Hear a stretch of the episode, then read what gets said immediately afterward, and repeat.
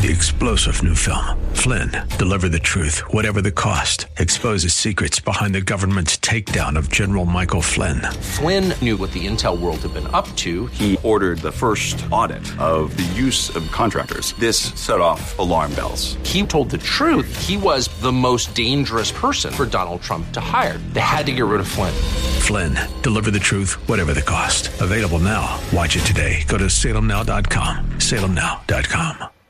The views and opinions expressed by Rob Black and his guests are not necessarily those of KDOW or its management, owners, or advertisers, and should not be construed as legal, tax, or investment advice. Always consult with the appropriate advisor before making any investment or financial planning decision.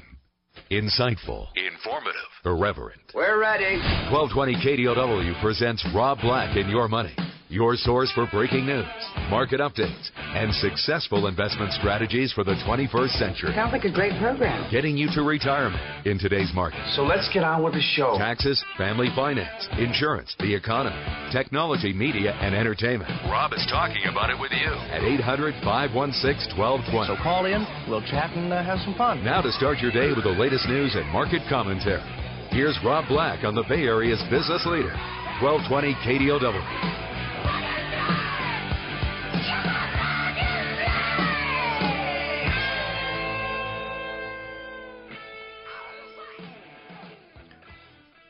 Good morning and welcome in. Rob Black and Your Money.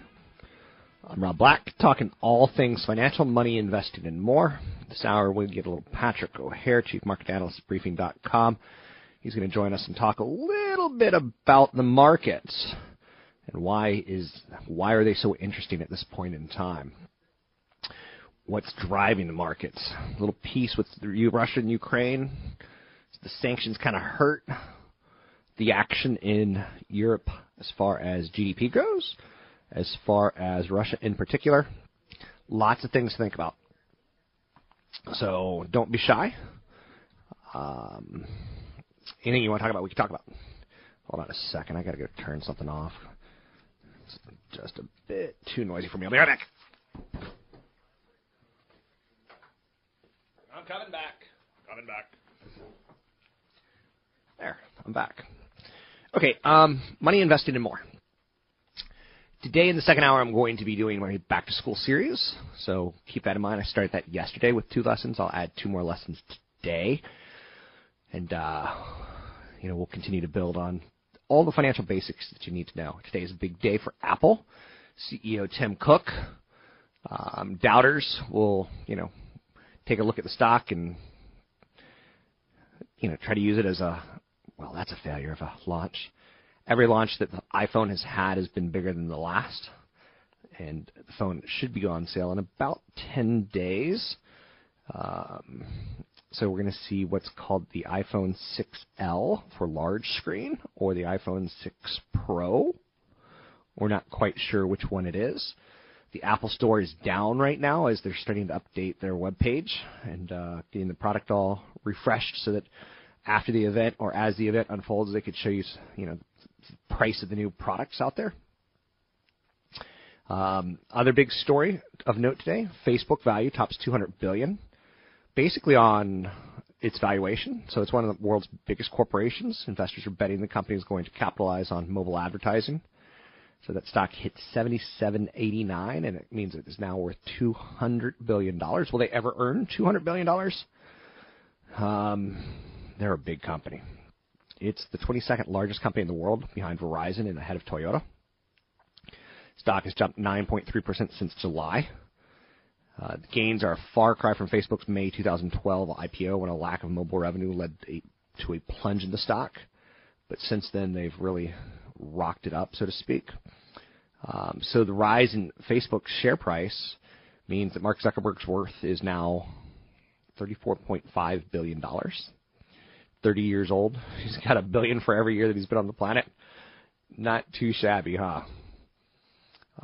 Shares are up 81% in the last 12 months, all amidst figuring out mobile. Annie's stock is jumping on the acquisition by General Mills. Seems to be a pretty smart acquisition, if you ask me. If you go into a grocery store and you see that Annie's has some, market share, What they're doing differently is more organic. They focus on things like gluten-free. And shoppers today under the age of 35 are focusing on both those terms. So that stock being acquired today, all-time high was at 51. It wasn't publicly traded for very long, which is interesting to note, and only came public in mid-2012, so it had two-plus years out there, but not too much else. That stock up $12.50 today. And, again, it's all about supermarket shelf space. So General Mills, obviously a big player in boxed foods at groceries, right? I don't think any of this is too shocking to you. And if it is, I'm a little bit surprised by that, but we'll kind of assume that it's not. We'll kind of assume that you're going to be okay. 800-516-1220 to get your calls on the air. It's 800-516-1220 to get your calls on the air. Anything you want to talk about, we can talk about. You can drop me an email, rob at robblackshow.com. It's rob at robblackshow.com. Another new leak has basically revealed almost every single detail about the iPhone 6. Do we really stress over this at this point in time? Probably not. Ray Rice's wife, this was a fascinating story yesterday, huh? Is criticizing the NFL and media in an Instagram post. Janae Rice, wife of the suspended NFL running back Ray Rice, called her husband's punishment horrific in an Instagram post on Tuesday morning, a day after he was cut from the Ravens and suspended for the NFL, basically just clocking her. A video came out of it, and the NFL's catching a lot of heat because, you know, they investigated the event and decided that, you know, we're going to punish him 2 games. And then the video comes out later of him just clocking her. And we don't know the story. We just see the video image, and the video image is horrific. But now she's coming out because her husband's going to lose his ability to earn income. And was it a night where they were drunk? Was it a night where, you know, they both got a little feisty with each other? We don't know. But yesterday just blew up. And, again, it shows you the power of social media. It shows you the power of media. Her statement is that she says, I'm mourning the death of my closest friend, but to have to accept the fact that its reality is a nightmare. This is my life. What don't you all get if your intentions were to hurt us, embarrass us, make us feel low, and take all happiness away? You've succeeded on so many levels. Kind of fascinating. You know, will he ever play the NFL again? That video is pretty damning. But again, there's no defending it. Like, I just want to shut up because I don't want to say something like, everyone deserves a mistake, but that video is pretty damning. Like, right? It goes to really, really show you, you know, be on your best behavior. So, 800-516-1220 to get your calls on the air. It's 800-516-1220 to get your calls on the air. Anything that you want to talk about, money, investing, and more. Again, Apple event coming out in 2 hours and 44 minutes. That's where we're at. That's the story of the day. You know, do they come out with something to kick butt? We'll find out shortly. I'm Rob Black, talking all things financial, money, investing, and more.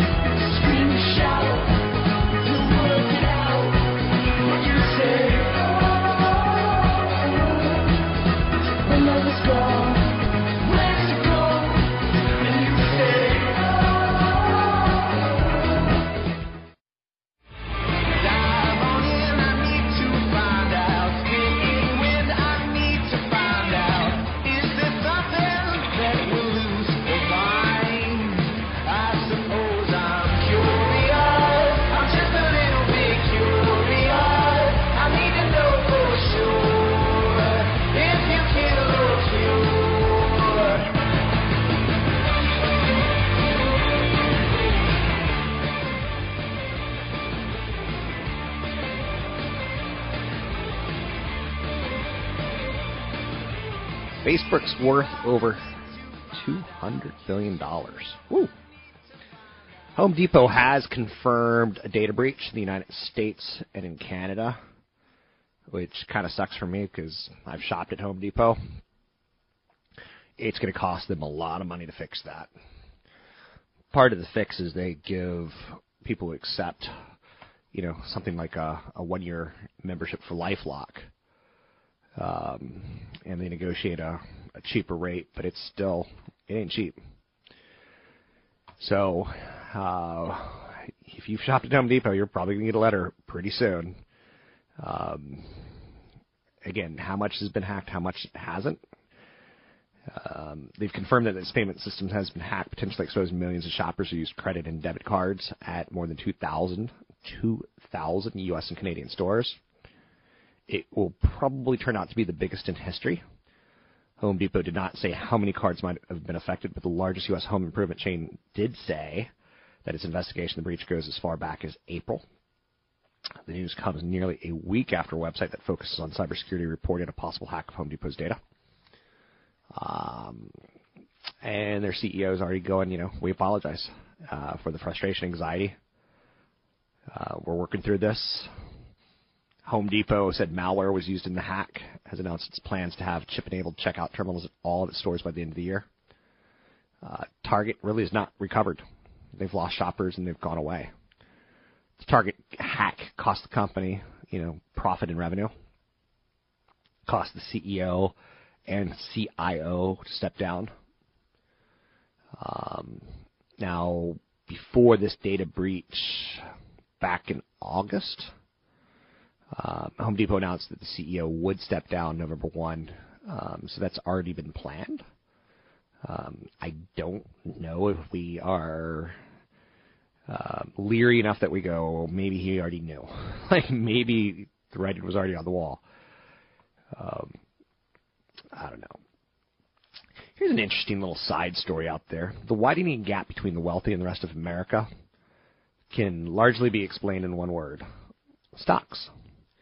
According to recent data, America has the lowest level of stock ownership in 18 years.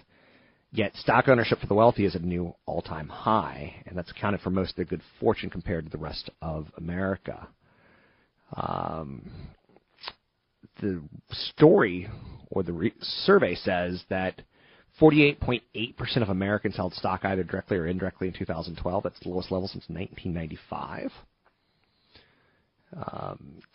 89 to 92 was a pretty rough banking scandal in the United States, so it took a while for people to get back in. And you can see that the big recession probably scared some people out, and sadly at exactly the wrong time. Because if you've held stocks in the last 5 years, you've more than doubled your money.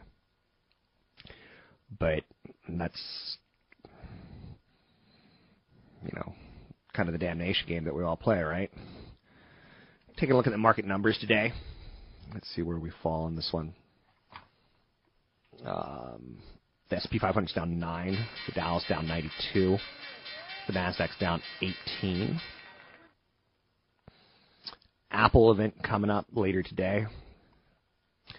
McDonald's, their August same-store sales are lower than expected. Company reported a drop of 3.7% in comparable sales worldwide. U.S. down 2.8%. That is a stock that will get hurt with a stronger dollar, and the dollar has recently become stronger against the euro. Stock's been struggling this year, down 4.7%, vastly underperforming the S&P 500. McDonald's is considered inexpensive based on intrinsic value, which looks at anticipated growth over the next decade. Yum Brands down 4.3% this year. Wendy's off 8%. I did a story yesterday about Olive Garden running a unlimited pasta deal. They gave away, I think, 1,000 passes for $100. You can eat all the pasta you want for 49 days. And to me, that just sounds gross. Like, who needs that much, many carbs? Like, to make that value a deal? Bleh. No, thank you. But if you take a look at it, there's been, you know, TGIF has an endless appetizer. You get unlimited appetizers, so if you order buffalo wings or potato skins, you'll get potato skins for 24 hours, well, however long the store's open, let's say 11 a.m. to 1 a.m., 14, 15 hours. Another company that's, doing, very similar things, unlimited. It's pretty popular at this point in time. So unlimited steak and, well, not unlimited steak, but steak and unlimited shrimp is another deal that's going on right now. And it just sounds disgusting. Just between you and me. I got nothing against, nice, fresh shrimp, but let's not fry them up in kind of a gross buttery substance. It's not really butter. Well, no, thank you. So anyway, that's how the restaurant industry is hurting right now. They're offering unlimited stuff, trying to get people to, in their stores. What else is out there today? McDonald's got that. Barnes & Noble, they're lost and arrows. Barnes & Noble, I don't know. Can they survive? Everyone that I know that uses a Barnes & Noble basically goes in and reads books all day long, doesn't buy the book. Barnes & Noble said its fiscal first quarter loss narrowed as cost reductions outpaced sales declines. As it gears up towards an eventual split, they've struggled to adapt to shifting environments in book publishing and retail. Customers are relying more on e-commerce outlets for book purchases, while e-books have cut into the market for physical books. Company's retail segment posted a 5.3% decrease in revenue. They're still pulling in they're still a real company, right? $954 million the most recent quarter. They wanted to carve out a niche, for their e-readers with its own little Nook device. The device failed to catch on as Amazon continued to, exert its dominance in the digital book market with Kindle products. And the Nook business posted a series of losses. In the most recent period, the Nook segment's revenues fell 54%. I'm telling you, it ain't healthy. You're listening to Rob Black and Your Money. I'm Rob Black, talking all things financial this Thursday. Have a big brand new event coming up in San Jose at the San Jose Airport Hotel, September 11th, Thursday evening from 6:30 to 9. It's a great place to live, the Bay Area, but it's very expensive. And, we're supplemented with really good incomes that you probably can't get in other parts of the country. But do you buy stocks? Do you buy real estate? I just told you the wealthy are getting wealthier because they own stocks. Capital gains taxes are a big issue here. Stock option planning.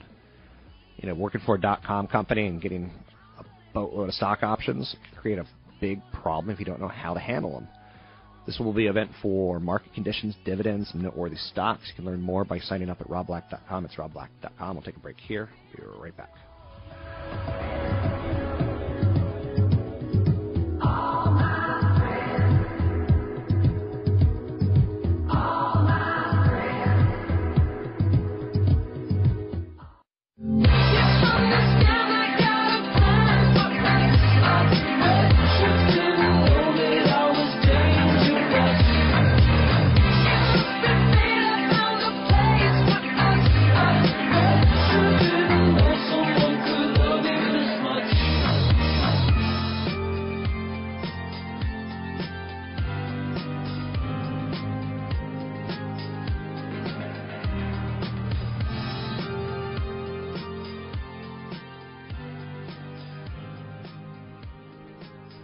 Welcome back in. Rob Black and Your Money. I'm Rob Black, talking all things financial, money, investing, and more. Personal finance.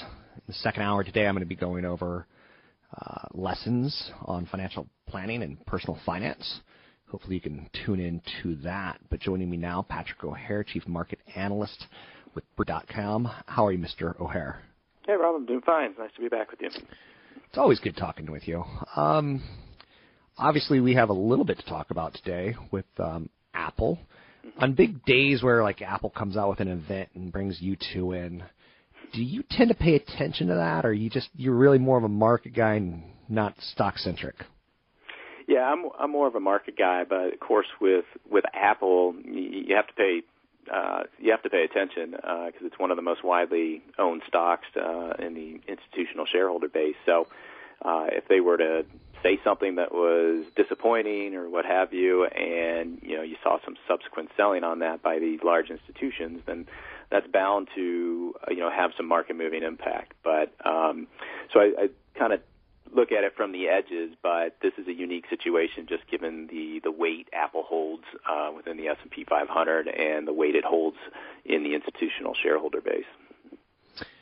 With that said, taking a look at your page one column, which is a must-start, must-read, that must feel kind of good to hear a nerd like me say that I start my financial news with you. I appreciate that. But something jumps out, Scotland. And I'm like, had I started the year and said Scotland somehow the independence referendum would be an important story that Patrick O'Hare would point out to me, I wouldn't have believed it. You hit some pretty interesting things there this morning. Well, thank you, and I mean you're right. I mean it is one of those things, and that kind of just crept up out of nowhere. I mean it was in the background, and the problem I think as it relates to this issue now was that there was a consensus view, that this would not be an issue. And when that YouGov poll came out over the weekend suggesting that, Scotland may, in fact, now be leaning in favor of independence from the United Kingdom, everyone had to, take a step back and say, whoa, that wasn't supposed to be the case. And so it's been thrust front and center. The curious thing is, everyone's, paying attention to what it's done to weaken the pound, but if you were to look at a chart of the pound, its weakening began, certainly prior to what this latest episode has revealed.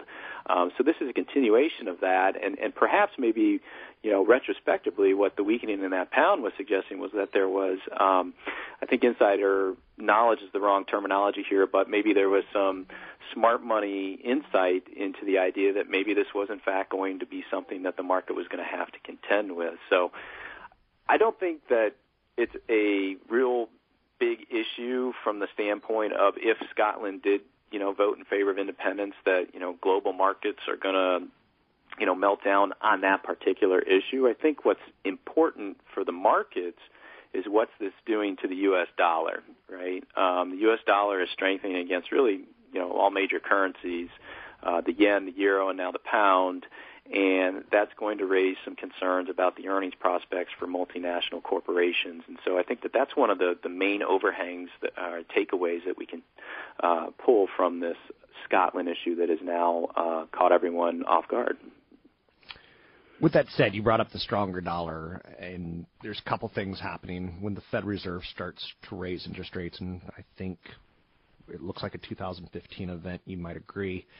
That should strengthen the dollar. Are we in for 18 months or so of a stronger dollar, and what would the ramifications likely be in that scenario? Sure. Well, what the stronger dollar could potentially do is actually buy the Fed some time, frankly, because it's going to have a counter effect on commodity prices in that it will help lower dollar-denominated commodity prices, and we've seen crude futures come off noticeably in recent weeks, and that then flows through into inflation data as energy prices come down, and so a stronger dollar would help keep inflation pressures in check. And so if you get sort of this continuation of this muddling through economy, even though the Fed is likely to be done with its asset purchases, by the end of October, there's still not we don't think that the Fed, notwithstanding a few vocal hawks, is going to be inclined to raise rates, sooner rather than later. And as far as the market sees it right now, it's looking for the latter half of 2015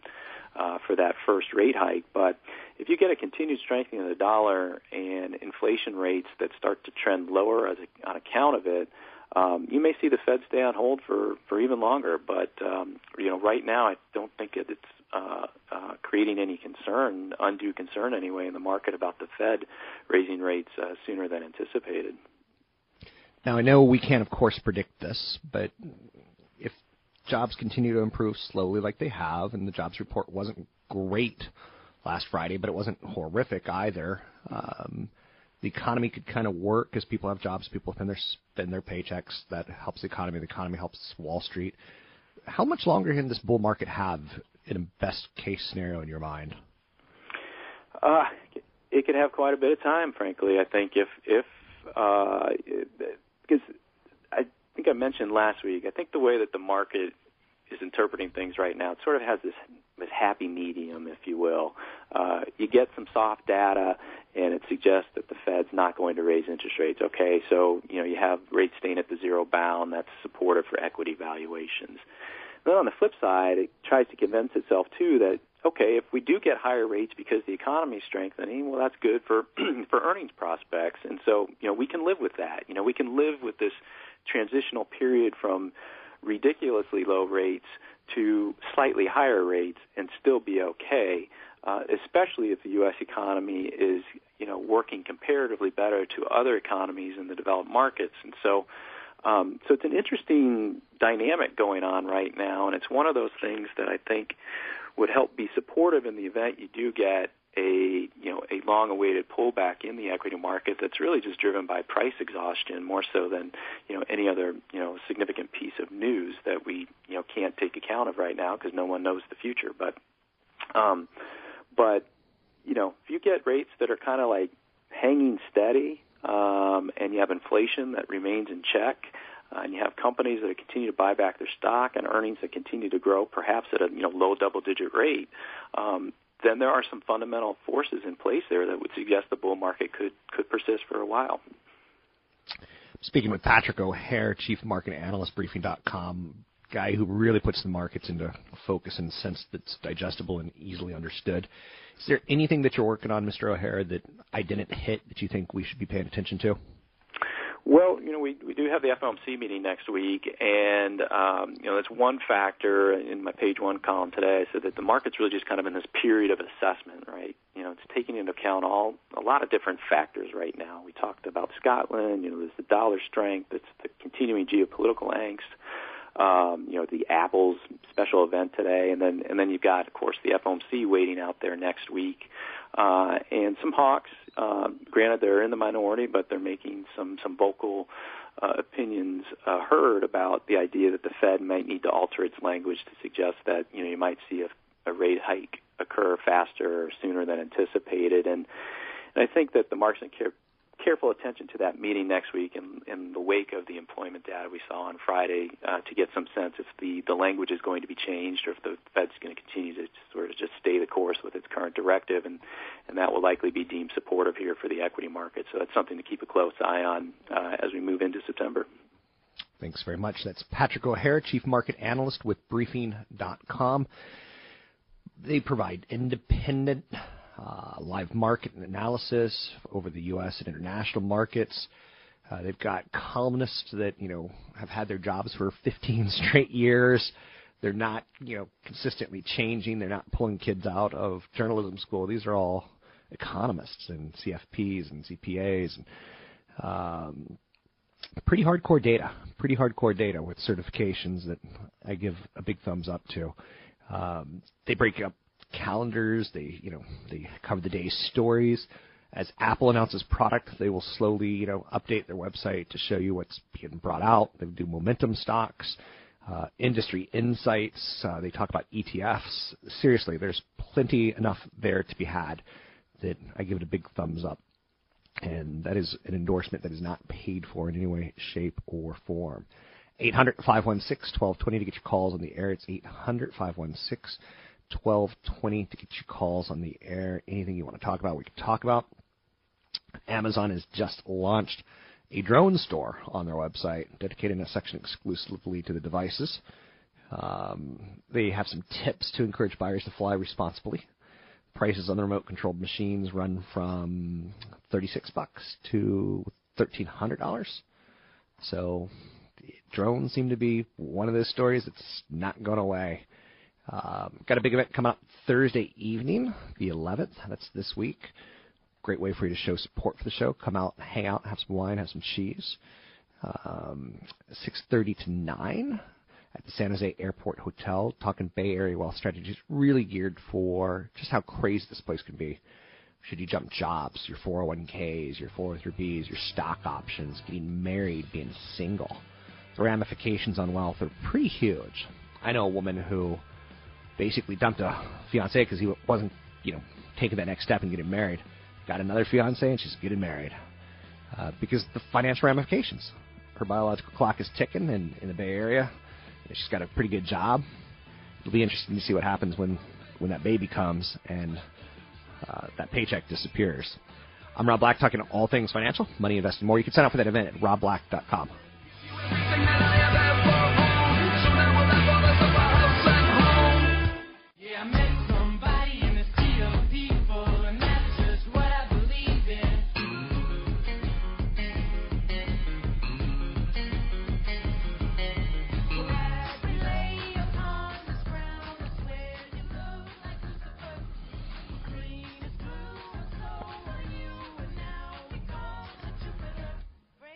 Welcome back in, Rob Black and your money. I'm Rob Black, talking all things financial, money, investing, and more.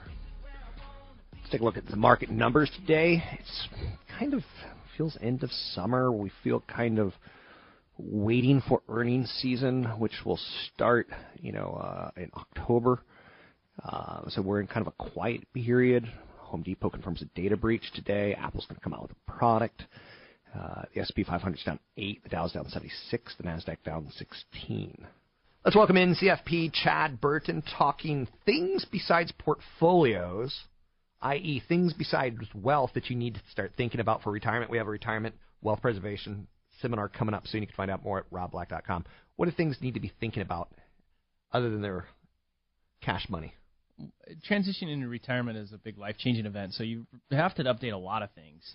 The first thing is make sure you update your estate plan, and especially in a state like California where probate is extremely expensive. Right. If you have property outside of – if you have real estate and more than $30,000 of assets, especially outside of an IRA, you need a trust.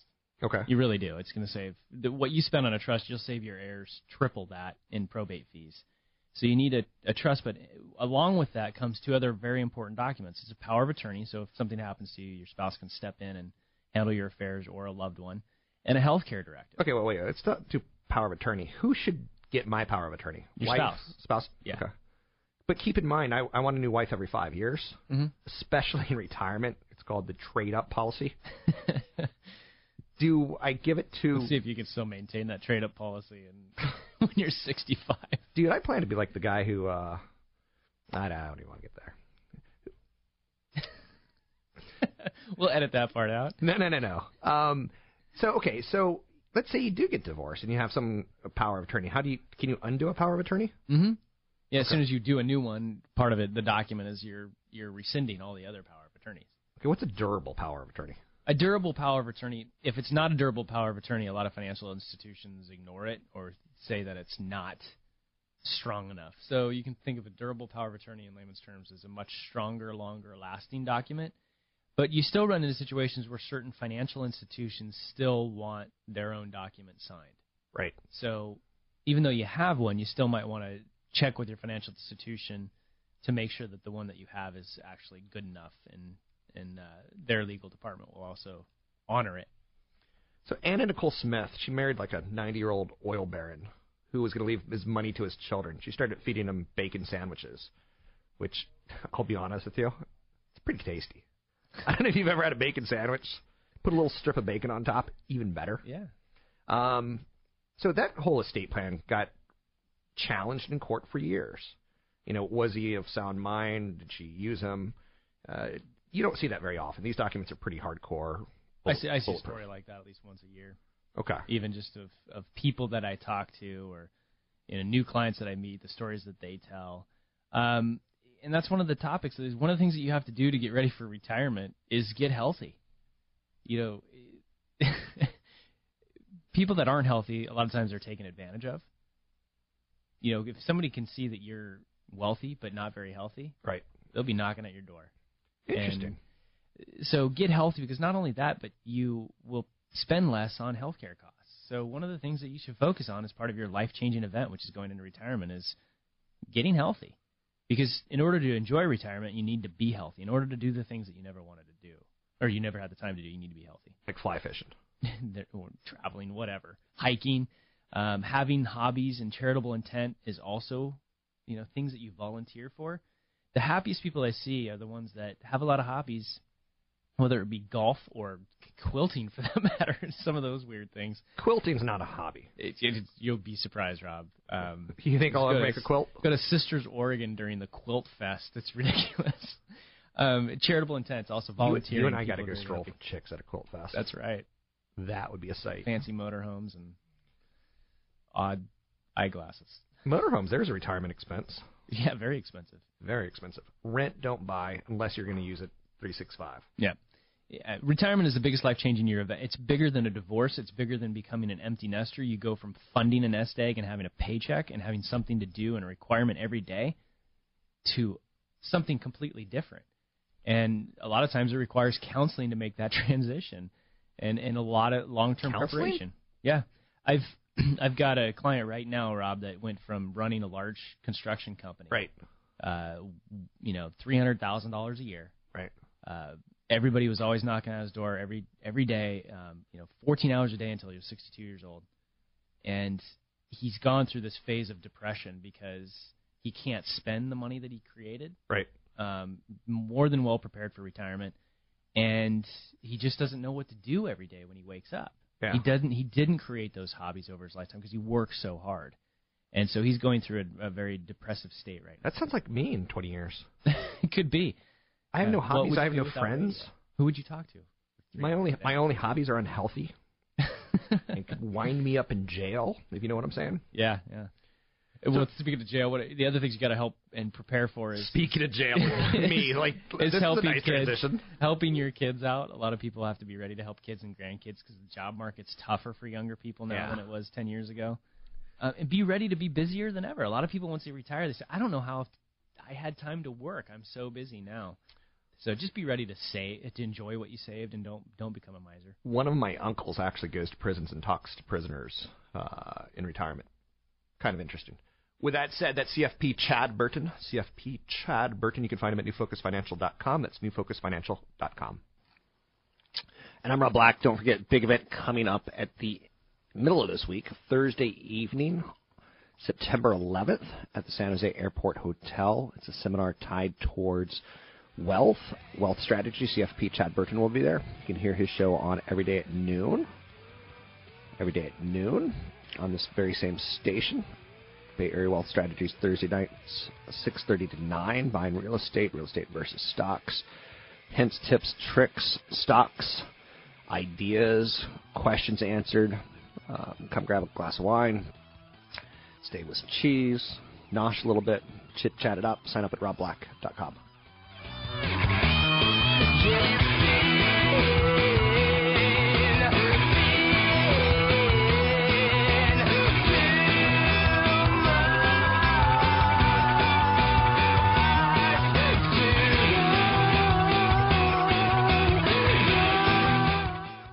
The views and opinions expressed by Rob Black and his guests are not necessarily those of the Wall Street Business Network, this station, its management, owners, or advertisers, and should not be construed as legal, tax, or investment advice. Always consult with the appropriate advisor before making any investment or financial planning decision.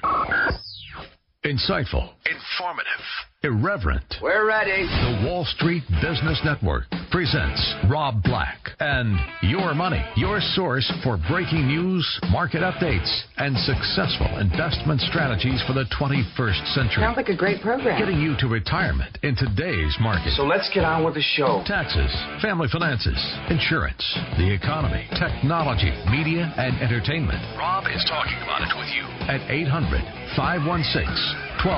So call in, we'll chat and have some fun. Now, to start your day with the latest news and market commentary, here's Rob Black on the Wall Street Business Network.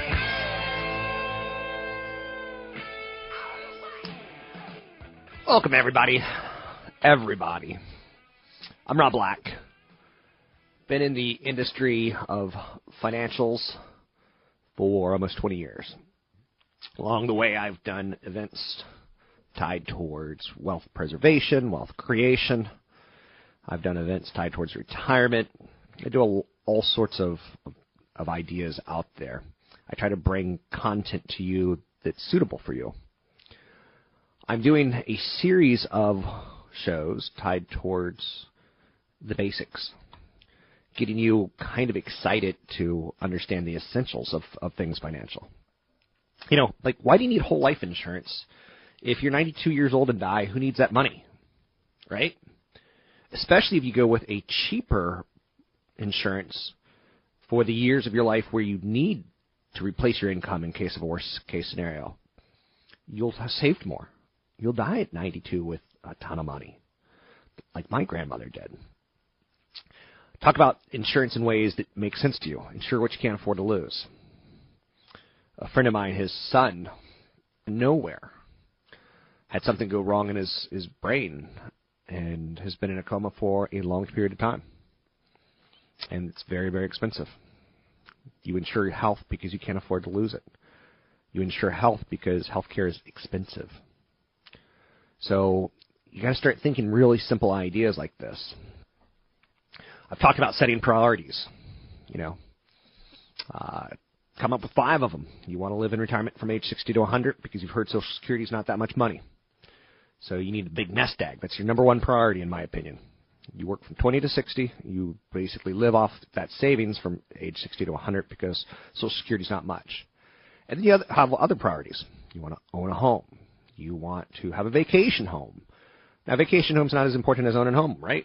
So you prioritize, and then you may want kids. Kids are a $250,000 to $300,000 decision from age 0 to 17. And that's a lot.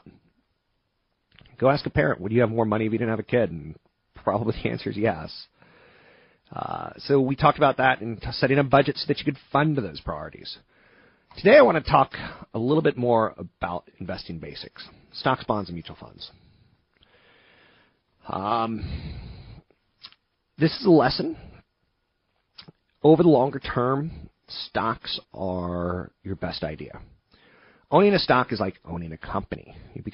You own shares of it. You're entitled to share in the earnings. You're entitled to share in the, you know, if they have a dividend, they'll pay you to own it. You know, when you get some of the income from the company. Stocks have historically provided the highest returns of any asset class, close to 10% a year over the long run. Next best performing asset class is bonds.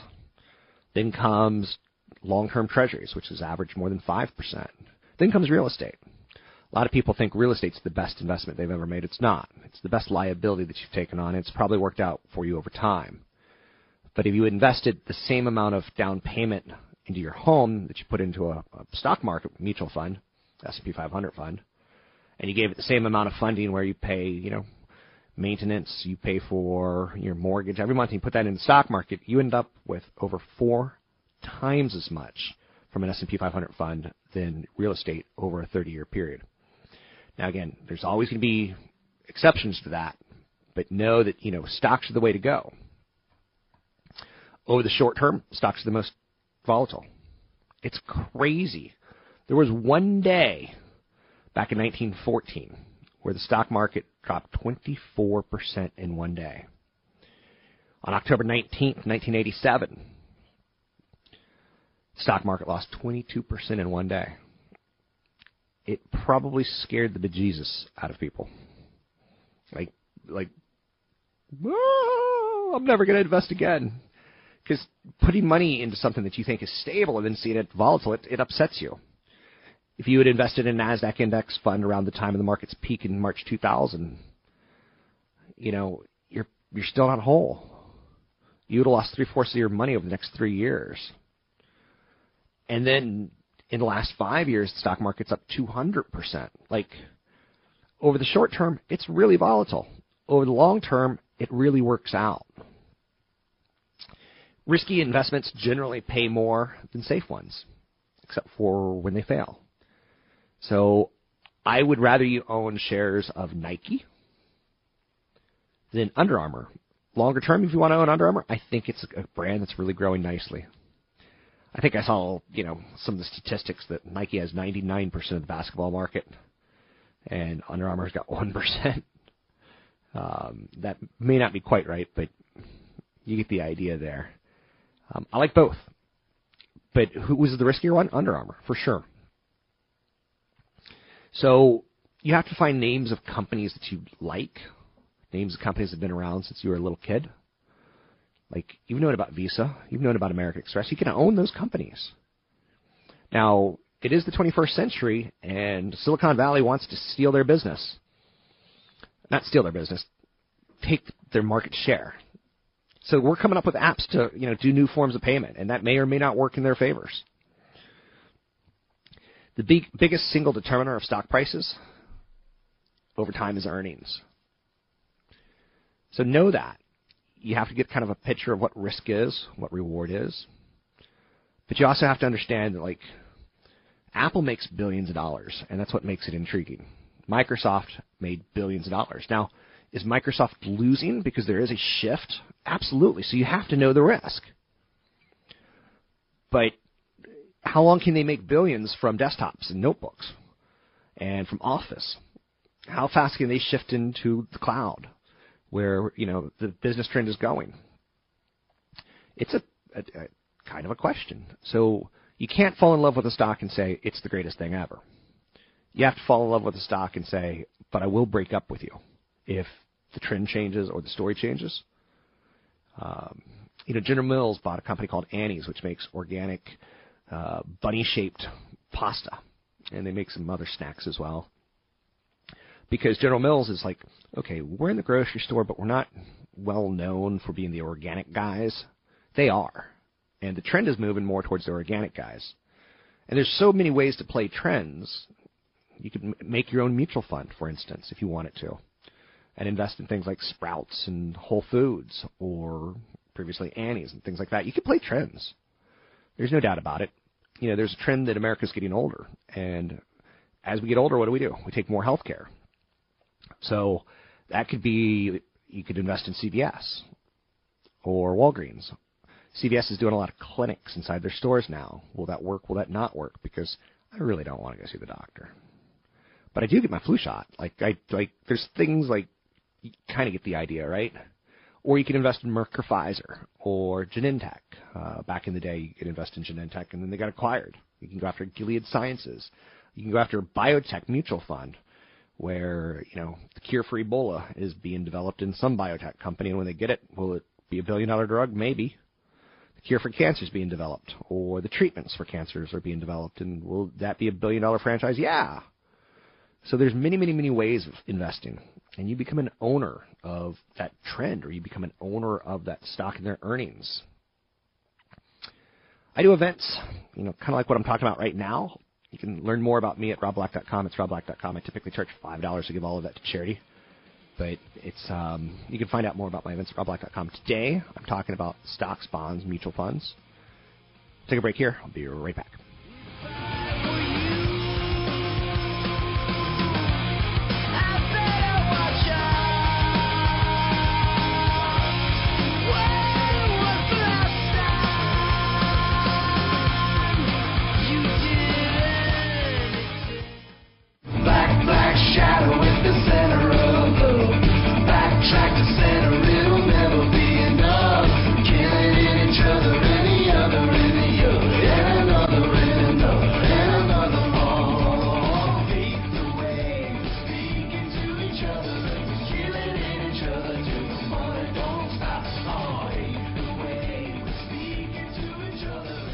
I'm Rob Black.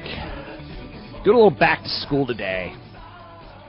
Today's topic, students, or is my, I took a class called Party Physics from a NASA scientist once. And basically we figured out how to solve physics problems via very complicated, you know, party physics problems by using, you know, the laws of physics. And I always found it interesting, like, you know, that was intriguing to me. A teacher who kind of got down to my level and spoke my language. He referred to us as citizens instead of students. So he goes, "Good day, citizens." And it was wild. For instance, this guy, he once played harmonica on a track of a recorded album. "Baby, We Were Born to Run," Bruce Springsteen, and he played harmonica on a track. And, you know, you look at the album notes, and there he is. He would play the album in class, and he would play the harmonica part. He was a little bit of a loose thinker. But what I liked about it was he was a teacher. And the thing that I liked the most about the radio show I do is I try to teach a little bit about personal finance. Today we're talking about stocks, bonds, and mutual funds. I change up the topics. I've come up with basically 20 ideas that you need to know to be financially savvy, to get to the point where you could, you know, save 15% of your paycheck. And, you know, if you want to own stocks, that's great. If you want to own mutual funds, that's great. You want to be good at what you do. And what you don't want to do is, like, buy companies that you don't understand. What you don't want to do is buy a name of a company that you're not going to take the time to read their financial statements. It's a lot of homework. It's a lot of effort to be successful. You know, the biggest thing that moves a stock or a mutual fund, in my opinion, is earnings, corporate earnings. How often do you hear, like, Apple lost a lot of money this quarter. They sold a record number of phones, but they made no money. You know, McDonald's, they're giving away their food and they've earned nothing. You don't hear it. Businesses are in business, they're corporations. Corporations are technically human beings, according to the IRS. And, like, you go to work and you earn money, right? These guys go to work and they earn money. They're stocks. Over the short term, stock prices fluctuate, but over the long term, they work really well based on earnings. So if you're going to buy a company like a Facebook that doesn't have earnings for the first couple of years, you're taking a lot more risk until they do have earnings. And now that they're earning $1 billion+ a quarter, and then, like, you'll hear statistics like McDonald's earns, you know, $140 million every 13 minutes. Or you'll hear things like that, and that's a good thing. Again, I'm not pushing McDonald's in any way, shape, or form. I'm just trying to be relatable. Rising interest rates are bad for bonds. My personal opinion, because I'm doing this series kind of for 20-somethings and 30-somethings, maybe a little 40-somethings, is that you don't need a lot of bonds. Bonds give you income. Bonds are IOUs. When you own a share of a company, you become an owner of the company. When you own bonds, you basically become a lender to that company.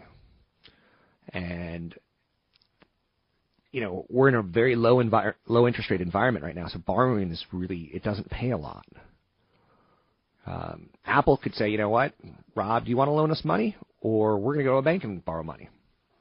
And if I want 5%, they're going to say, screw you, we're a pretty good company. We're going to go borrow it for 2%, 3%. So low interest rates are bad for you and me, the guys who want to lend money at a high interest rate. So know that higher interest rates would hurt bonds because people would be selling the ones that they got now. They'll dump them to get rid of them so they can lock in at a higher one. Just something to think about. Inflation is the biggest threat to your investments. Inflation is the biggest threat to your retirement. Things cost more. You know, my first apartment that I rented in San Francisco was like $1,200 a month. And now that same apartment's going for over $3,000. Things cost more. So if I want to go to Hawaii when I retire, the airline probably going to charge me more in 20 years than they are today. The hotel's probably going to charge me more in 20 years than they are today. The steaks and the food costs over there are going to cost more than they do today. So inflation's the biggest, you know, I could save a lot of money for retirement. I could save $1 million. And it still may not be enough because of inflation. And we don't know what's going to get hit with the worst amount of inflation. Like, college costs have been rocketing. So if you have a kid, the cost to send your kid to college has been going up 6%, 7% a year consistently. So you have to save more if you want to send him to college, or you have to borrow more to send him to college, or he's going to have to borrow more to go through college. So know that inflation is the biggest boogeyman. Historically, inflation is about 3.2%. So it strips the value of your investment. So you have to aim for better than 3.2%. And that's why you aim for stocks which have an average of 10%. A diversified portfolio is less risky than a portfolio that's concentrated in any one sector. Like in 1998, you were a rock star if you owned the NASDAQ. In 2000, you were a loser if you owned the NASDAQ. And the NASDAQ was tech heavy, because the listing requirements to get on the Dow Jones Industrial Average was different than the listing requirements to get on the NASDAQ. A lot of companies on the NASDAQ didn't have earnings. They weren't earning money. companies like Webvan, we've got this great idea. We're going to bring you groceries and put them in your house for you. Pets.com. You can order dog treats and we'll bring it to you. And they had explosive revenue, but they never had earnings, and that's why they failed. They needed people to buy more of their stocks, and people said, you know what, you don't have earnings, we're not going to buy it. So being concentrated can get you a home run, but it can also get you a strikeout pretty fast. Index mutual funds often outperform actively managed mutual funds. I think the number one mistake investors make are going with actively managed mutual funds. An index fund will, like, there's 500 top companies in America, and they're in the Standard & Poor's 500 index. Or there's a biotech index, which has 100 biotech companies in it. Or there's a, you know, multinationals that pay a lot of dividends index fund. I would rather you go with an index fund and kind of eliminate the person that you're paying for the relationship to manage your mutual fund, because you're paying them. And I'd rather you invest in capitalism, cold, hard capitalism, than invest in, you know, a guy. Like, for instance, the other day, I met a guy named Garrett. And I went out of my way to remember his name, Garrett. And I was like, who? What other Garretts do I know? And there's a Garrett Van Wagner back in the 1990s, who was this great genius mutual fund manager. He picked tech stocks. And now today I can't find him anymore because he used to pick tech stocks. He was really good at it. But when tech stocks went against him, he went away. So know that you don't really need that guy who's super smart. You need capitalism. You need to invest in corporations who are playing under, we're in this for making money. I don't know. I hope that helps. Index mutual funds, index ETFs, exchange-traded funds, I prefer over actively managed funds, but there are some actively managed funds that I would be interested in. For instance, I don't know how to invest in China.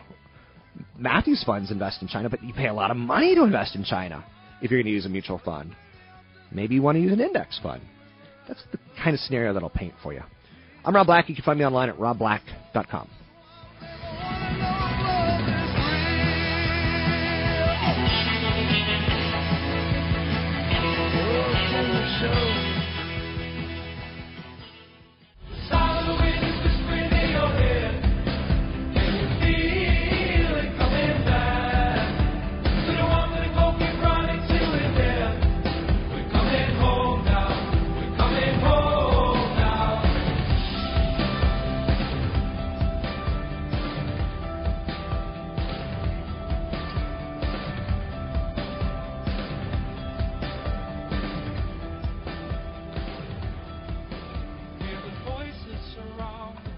Rob Black, talking all things financial, money, investing, and more. If you have questions, you can drop me an email, rob at robblackshow.com, rob at robblackshow.com. Today I'm doing something kind of interesting. I've begun a series of 10 shows and linked together. It's everything you need to know on money issues that maybe you didn't learn in school. So I'm calling it Back to School. I've got a cool intercom sound. Days, ladies and gentlemen, we're going to be discussing pros and cons of different investments. The 1990s had a big bull market, and it got people pretty excited about investing. Early 2000 had a pretty rough fallback. 2008, pretty rough fallback. Recovery since that period, pretty awesome. So there's going to be different periods. But over time, if you take a look at what the stock market has done, and capitalism in particular, if you take a look at a 100-year chart of the stock market in the United States, what you're going to see is it goes up, and it kind of looks like a 45-degree angle. Not quite, but when you look at a big chart, you're like, whoa, it started way down in the lower left-hand corner, and it's way up in the upper right-hand corner. And you look at the years, and there's like World War I's in there, World War II's in there, Kennedy getting assassinated, Reagan getting attempted assassination, Gulf Wars, financial crises, stagnation, inflation, like just crazy stuff has hit the world events, and it hasn't brought us down because of capitalism. Now, I'm optimistic that capitalism is going to stay around. It's my only choice. I can't sit there and go, you know what, I think we're all doomed. I think this is going to go badly. because since 1926, stocks have returned nearly 10% a year. And that included, even the recent most horrific bear market. If you're looking to invest money you need in a year, you don't want the stock market. If you're looking to, for instance, my brother Michael got out of the stock market in the 1990s because the savings and loan crisis in the early 90s. He needed his money that he had saved for retirement. Now he's going to work till the day he dies. He's got nothing saved for retirement. So if you look at some severe examples, you will probably freak yourself out and say, I can't do this. But again, I have no choice. I believe in capitalism, and if I don't invest in stocks, what am I going to invest in? If capitalism doesn't work, then real estate's not going to work. We need people to buy houses. If real estate doesn't work, then bonds, because we lend money to companies, to people with mortgages, they're all interconnected. From 2000 to 2002, bonds outperformed stocks, and people would be like, woohoo, woohoo, bonds, bonds, bonds. But the truth is, you kind of want to own a little bit of all of them. And when I say all of them, you could buy stocks that are small, mid, or large. Think of a tic-tac-toe board and put small cap, mid cap, large cap on the going up in each one of the boxes. And then you think value, blended, and growth. Blended is both growth and income, or growth and value. Value stocks tend to pay a dividend. Value stocks and income stocks are kind of the same concept. Growth stocks, they're growing too fast, and they're saying, you know what, we need this cash. Facebook isn't saying, we're going to have a big dividend and share all of our billions with you. They will, because they will at some point in time get too big, that the only way they can, share their profits is share the cash. So over periods of 5 years or more, stock prices closely track corporate profit growth. So if you're not going to be invested for at least 5 years, don't invest, in my opinion, in stocks. Since World War II, an estimated 90% of the stock market's gains have come from profit growth. As profits add up over time, like I said, you'll look at that chart and you'll see, wow, this thing works over time. You'll get it if you look at a 100-year chart of the stock market. Interest rates, they could be kind of interesting. When rates go up, when the Federal Reserve says, you know what, we're going to raise interest rates, stocks may not become in fuego. They may not be in fashion. I'll give you the example of the 10-year Treasury. If stocks are getting 10% a year and bonds are yielding 0 to 1%, which one are you going to invest in? Because inflation is going to be 2 to 3%, right? So you're going to say, of course, I got to go for stocks. I got to beat inflation. You have to beat inflation. That's the name of the game. So if the 10-year Treasury is under 3.5%, I think you go with stocks. Once you start getting 3.5%, 4%, 5% on your income, on your bonds, I think you go with bonds. That's not set in stone. It is not great advice, but my bond portfolio is scarce. I have none right now. I do have some income tied towards what are called real estate investment trusts, REITs, which I very much so do like, because sometimes I'm getting 3, 4, 5, 6% on the fact that I can own an office building. That, for instance, with real estate investment trusts, they're like stocks. Never own a private REIT. Never, ever own a private REIT. Own a publicly traded REIT, which means it's on a stock market, which means it has to have disclosures, which means companies like the SEC looks at their financials and make sure that they're not ripping you off. Private, you can be ripped off pretty quickly. But interest rates play a big sway on stocks because, again, if I can get 6% lending you money, I'll take it. Whether I'm lending it to a company or an individual, I'll take it. If anyone wants to borrow money from me, as long as you've got a good income, I'll lend you money at 6%. No good income, no good job history, I'll lend it to you at 10%. But you can't get that in the stock market right now. You can't get that in the bond market. So sometimes you can get close with a good real estate investment trust. And again, that's the best way to own real estate. Especially when you're younger, because you own it. When you buy 100 shares of a REIT, a real estate investment trust, you own 100 shares of it. And that REIT could own real estate in malls, in office properties, in rental properties.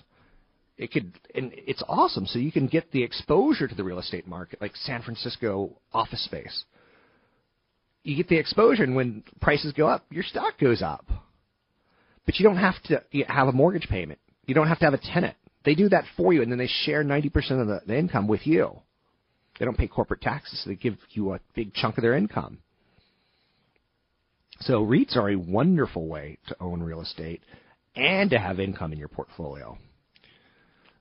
So as I get older, I will look for more stability in my portfolio with more value and more income tied towards bonds.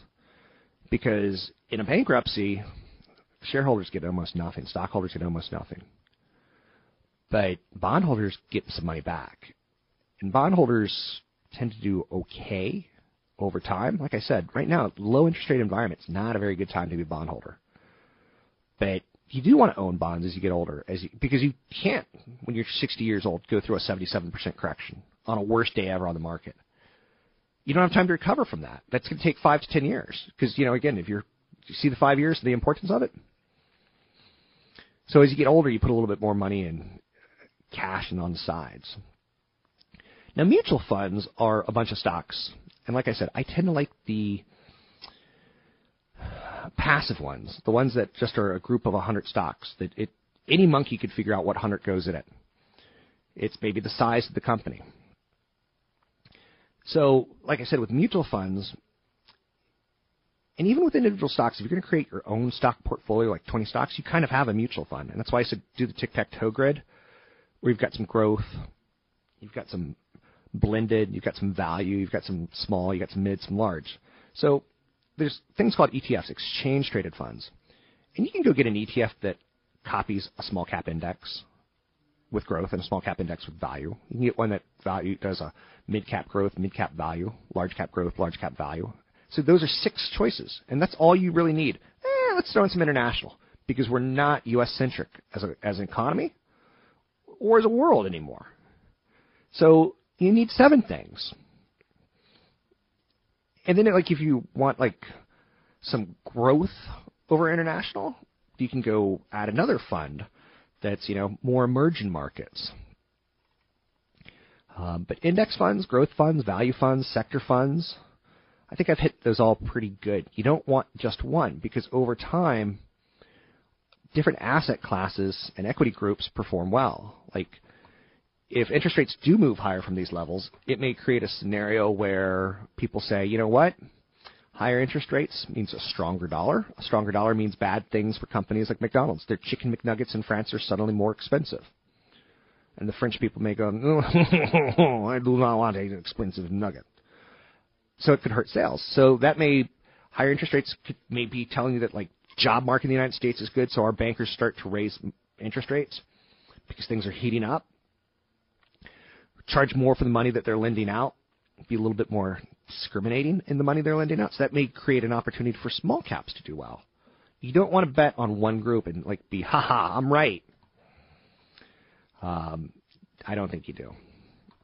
So keep in mind, the whole name of the game of owning stocks and bonds is to beat inflation, because inflation devalues your currencies. Inflation hurts your purchasing power. And you can't, quote-unquote, be safe over the long term. You have to expose your money to capitalism and to crazy volatility that happens from time to time. But over time, if you look at that chart, like I said, it starts in the lower left and ends in the upper right, slow and steady through all sorts of market events, through all sorts of economies, through all sorts of headlines, world wars. It works over time. That's what you have to know about investing. I'm Rob Black, talking all things financial. You can find me online at robblack.com. It's robblack.com.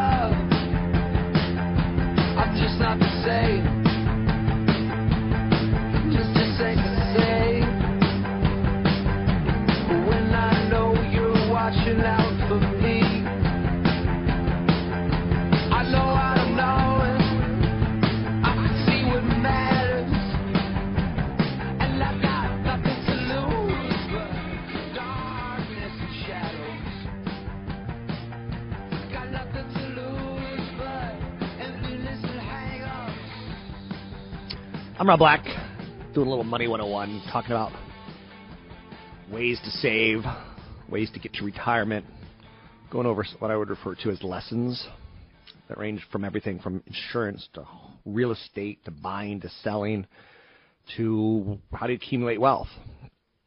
What I've been hitting a lot on today, or in this hour, is stocks, bonds, and mutual funds. You want to bear in mind that the annual growth rate in stocks, 9.8%, will double your money in a little less than 7 years. You factor in inflation, which has historically run about 3% annually, and it'll take you more than 10 years to double your actual buying power. Bonds historically grown at roughly 5.4%, will double your money every 12 years. After inflation, it takes 26 years. So you're basically saving a lot of money for your nest egg. It should be your number one priority, because Social Security is going to kick out maybe somewhere between $1,000 to $3,000 a month, depending on how much you put in and when you take it out, 62 or 70. So I don't think I'm going to work past 60. I don't know if you care to have me on radio. Will you even have a radio at 60? Like, it's interesting to think of this stuff. One thing you want to try to do when you're thinking about buying stocks and bonds and, you know, these money essentials is you want to stop right now greed and fear. That's the basics of investing. You want to stop the greed, because that's what gets people in trouble. That's when they go, I'm going to take more risk than I should. And that's when you start, you're not accumulating assets like a robot. That's how you want to do it, like a robot. Stocks aren't just pieces of paper. When you buy a share of a stock, you're taking share ownership in it. The company is collectively owned by all the shareholders. There's a lot of different kinds of stocks, like I said. Some buy small, mid, large, energy versus tech, so there's sectors, growth versus value. Stock prices track earnings. That's really important that you need to know. Individual stock could be down 30% in 1 year, and stock market could be up 10%. So, they're not linked hand in hand. Wall Street's got a great saying that everyone should, write down. Past performance not indicative of future results. Consult a broker advisor for taking action on any stocks mentioned. And that concept is you can't just buy a winner thinking it's always going to win, because there are shifting trends. Now, do I think Facebook has a great future? I do. There's a lot of people who look at that site on a daily basis. 100 million Americans, like, whoa, that's a lot of eyeballs. And you're getting ads delivered. So just because it has a great track record doesn't mean it'll always have a great track record. There once was a company called AOL that, had a similar phenomenal growth story. And that fell apart as people shifted away from, in this case, dial-up service with content to I got my own dial-up service from my own cable modem, and there's a lot of content out there. I don't need them to be a curator of it. You can't tell how expensive a stock or a mutual fund is just by looking at it. There's no reflection. $1 stock is not cheaper than $100 stock. If there's 100 million shares issued at $1 or one share issued at $100 million, they're the same exact size of the company. So a stock price doesn't mean anything. It only means something when you start putting metrics on top of it or inside of it, like a price-to-earnings ratio, price-to-sales ratio. I think it's smarter to buy and hold great companies than it is to try to day trade. I don't know one day trader with $1 million. I don't know one person who has been able to quit their job and successfully trade for a living. So the ownership structure of owning companies is something I like. To be honest with you, I like more value in my stocks than I do growth. I'm willing to sacrifice growth. Like if a company's growing their revenue, it's doubling every 3 years, I'll go for a company that's doubling revenue every 7 years if they're willing to give me some income, like a dividend, for holding on to it. There's a great resource out there called Value Line, and it's at your library. You can go find it, and it gives you a statistic called price to earnings, but it shows you on a 5-year basis. So like a company like Microsoft may have been as high of a PE of 40 So the price of the company versus its earnings, or it could have been as low as 15. The stock market was as low as 10 5 years ago when the market was struggling. The value of the stock market, the price you pay for earnings, was low. It was like 8.